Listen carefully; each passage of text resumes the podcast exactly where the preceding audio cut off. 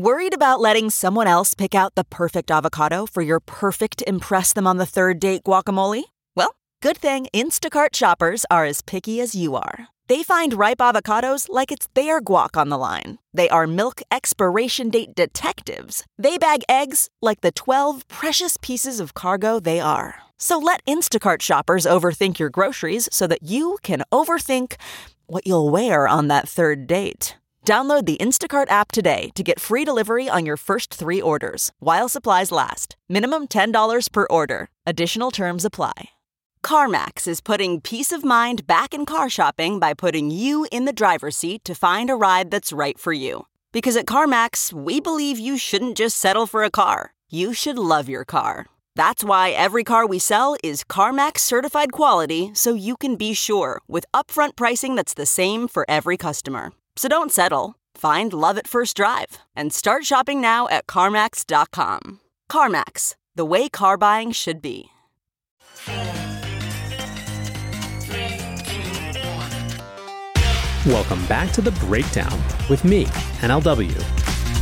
It's a daily podcast on macro, Bitcoin, and the big picture power shifts remaking our world. The Breakdown is sponsored by Nexo dot io, Chainalysis, and F T X, and produced and distributed by CoinDesk. What's going on, guys? It is Friday, July fifteenth, and today we are talking about a K-shaped recession. Before we get into that, however, if you are enjoying The Breakdown, please go subscribe to it, give it a rating, give it a review, or if you want to dig deeper into the conversation, come join us on the Breakers Discord. You can find a link in the show notes or go to bit dot l y slash breakdown pod. Also, a disclosure as always, in addition to them being a sponsor of the show, I also work with F T X.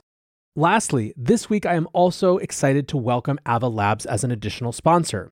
Did you know you can bridge Bitcoin natively across the Avalanche bridge and take advantage of the growing DeFi ecosystem on Avalanche? This is just one of the innovative features of Core, the new non-custodial browser extension and wallet developed by Ava Labs.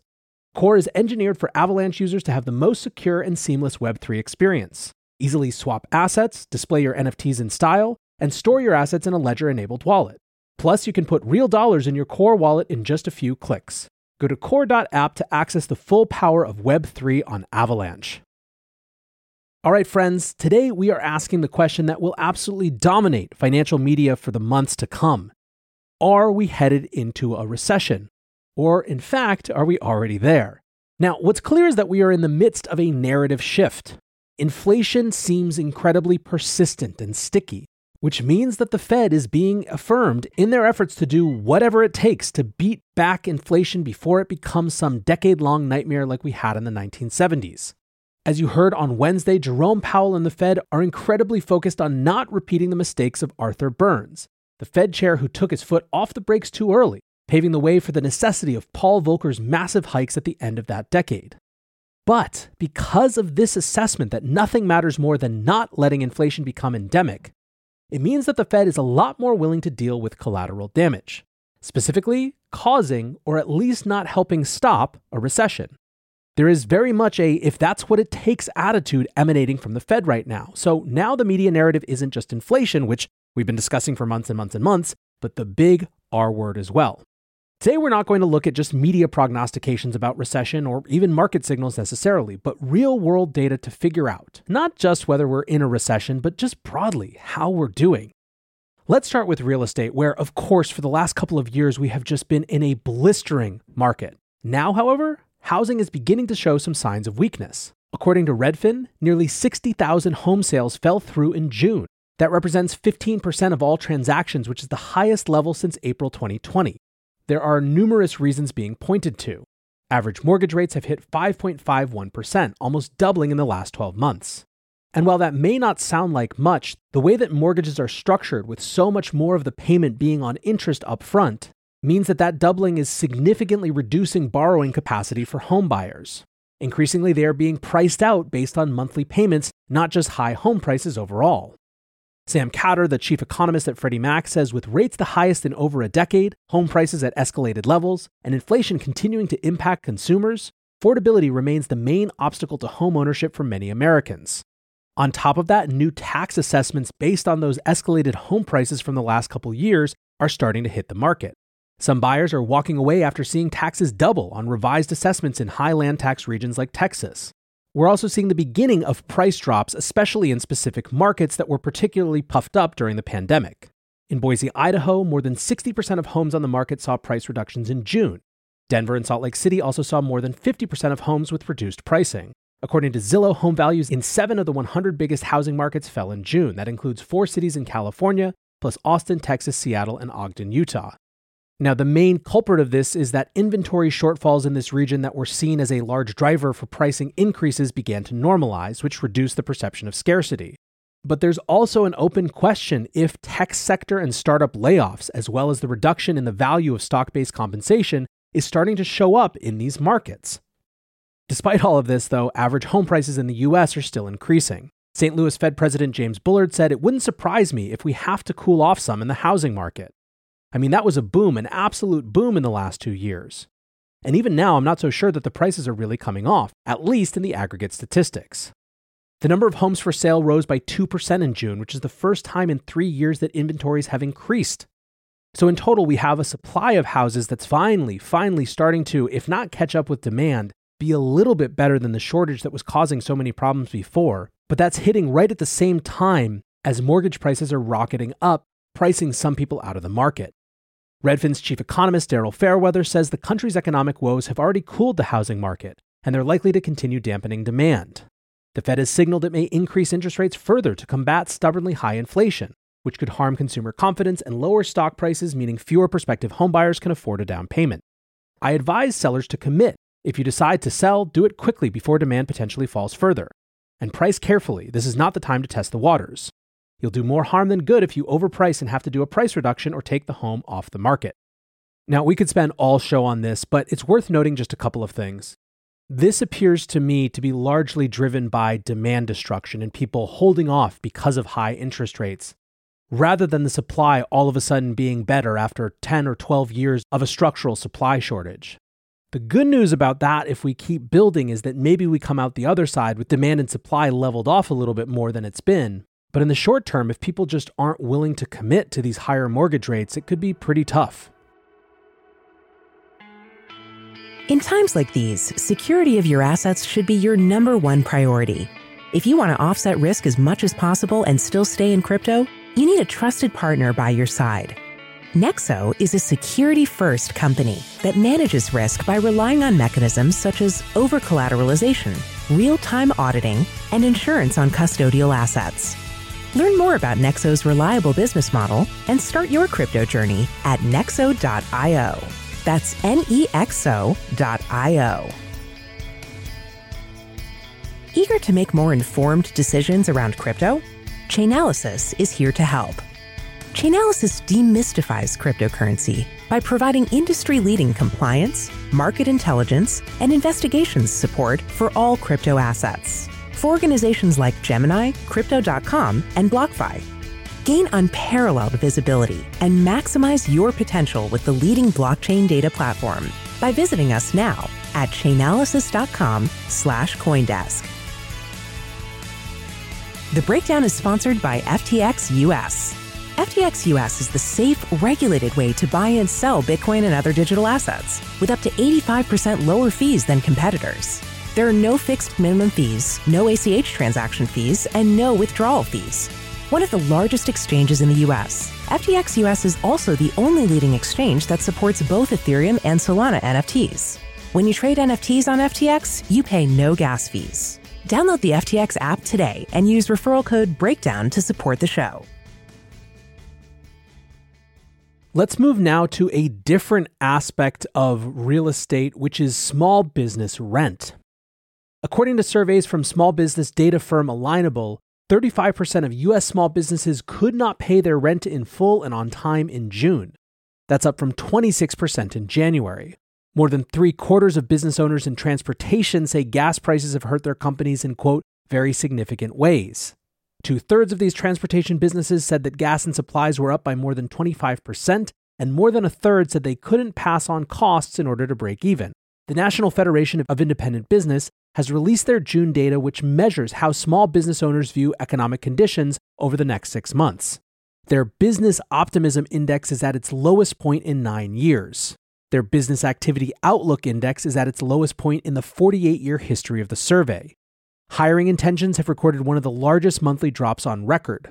Only nineteen percent of small businesses expected to increase employment, which is down from twenty-six percent in May's survey and a collapse of a record high of thirty-two percent in August of last year.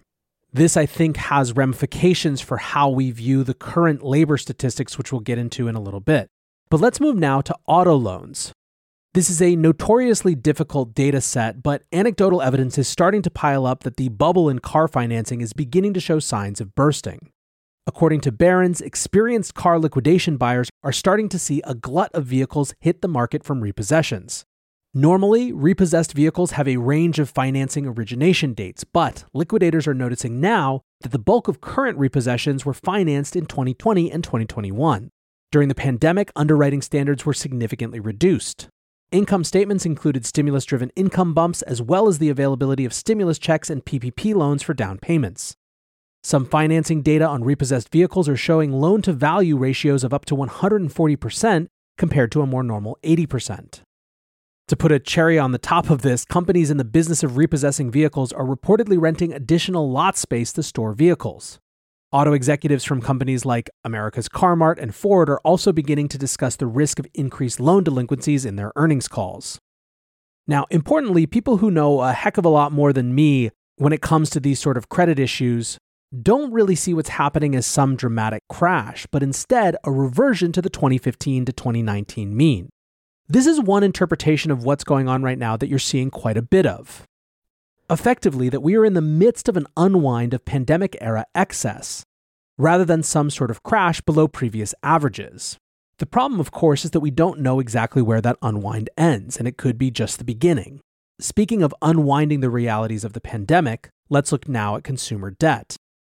Credit card balances absolutely cratered during COVID because both people were buying less and also because they had more money coming in to pay down debt. This is a good thing, right? Well, don't forget we live in a consumer economy where growth is driven by people buying things. Whether that is fundamentally a good thing is a bit outside the scope of this podcast for today, but here we are. Whatever the case on that front, credit card debt is back on the rise and savings are down. America's savings rate is at its lowest level since two thousand eight, and credit card debt is up thirty percent in two months. Is this a sign of either A, excess government money running out, or B, people using credit to keep living the life they were accustomed to, even as inflation is driving up the cost of living? Obviously, if it's the latter of those two, it could be extremely problematic in the months to come. Lisa Abramowitz of Bloomberg tweets, "Does it concern anyone that we're boosting consumer leverage, quote, heading into a hurricane?" J P Morgan's Jamie Dimon said debit and credit card spending was, quote, up fifteen percent with travel and dining spend remaining robust. Card loans were up sixteen percent with continued strong new account originations. As Wells Fargo's Daryl Fairweather said, he thinks investors have been sold a bill of goods about the strength of the consumer balance sheet. He points to an unprecedented build in credit card borrowings in recent months as investors use up savings. What Lisa is referring to here is a widely spread narrative from the banks and financial institutions that any potential recession isn't going to be that bad because consumers are coming into it much stronger than they have in the past. The counterpoint is exactly what this Wells Fargo executive said, which is the troubling signs that credit card debt is going up in a huge way. Going a little bit deeper on Jamie Dimon, on an earnings call this week, he said, quote, "The consumer right now is in great shape, so even if we go into a recession, they're entering that recession with less leverage and in far better shape than they did in oh eight and oh nine. His counterpart at Morgan Stanley, James Gorman, shared that opinion. He said that a deep or dramatic recession in the U S is unlikely, and that Morgan Stanley is, quote, long the U S in most of its businesses. The J P Morgan C F O, Jeremy Barnum, said, "We've looked a lot very carefully into our actual data. There's essentially no evidence of any weakness." Now, if this sounds a little out of touch with the lived experience of people and basically everything else we've been talking about, you are not alone in feeling that way. But what about jobs? Last Friday's jobs report painted a picture of a labor market that was remaining tight. three hundred seventy-two thousand jobs were added to the economy in June, and unemployment approached a fifty year low at three point six percent. Still, not everyone buys it. Goldman Sachs chief economist Jan Hatzius said in a note last Friday, "Softer company-level hiring expectations and slower G D P growth in the second half of the year point to slower payroll growths in coming months. Recent anecdotes of hiring freezes and more selective hiring indicate that companies expect payroll growth to slow, and the most recent business activity surveys corroborate these signals. Obviously, for those of us living in the tech sector, we already see a significant slowdown. Microsoft announced a round of layoffs this week that would affect about one percent of their team, or roughly eighteen hundred people. The C E O of Google told his employees that the firm would be slowing down hiring for the rest of the year and into next year. Crunchbase is currently reporting more than seventeen thousand tech sector layoffs in the first half of this year. And of course, this is the same in crypto as well, where OpenSea announced that it would reduce its team by about twenty percent as well. What's more, July is already looking worse than June for the labor market. New unemployment claims have risen for the second straight week and hit an eight-month high. Now, jobs are one of the weirdest aspects of this whole thing. Recessions tend not to be just two consecutive quarters of negative growth, as is their technical definition, but also see a significant labor market cooling. Because there is a disparity between slowing growth and a still tight labor market, you might start hearing phrases like technical recession thrown around as a way to make it seem better. The problem, of course, with jobs is that it's not a normal data set right now. We're still dealing with big structural changes post-COVID, from the Great Resignation to trying to backfill positions lost during COVID to ramping up reshoring efforts. Market commentator Ben Carlson said this is the first recession in history where we just keep adding jobs. Lance Roberts, the chief strategist at R I A Advisors, said had a great question on whether the strong labor markets will keep the U S out of recession.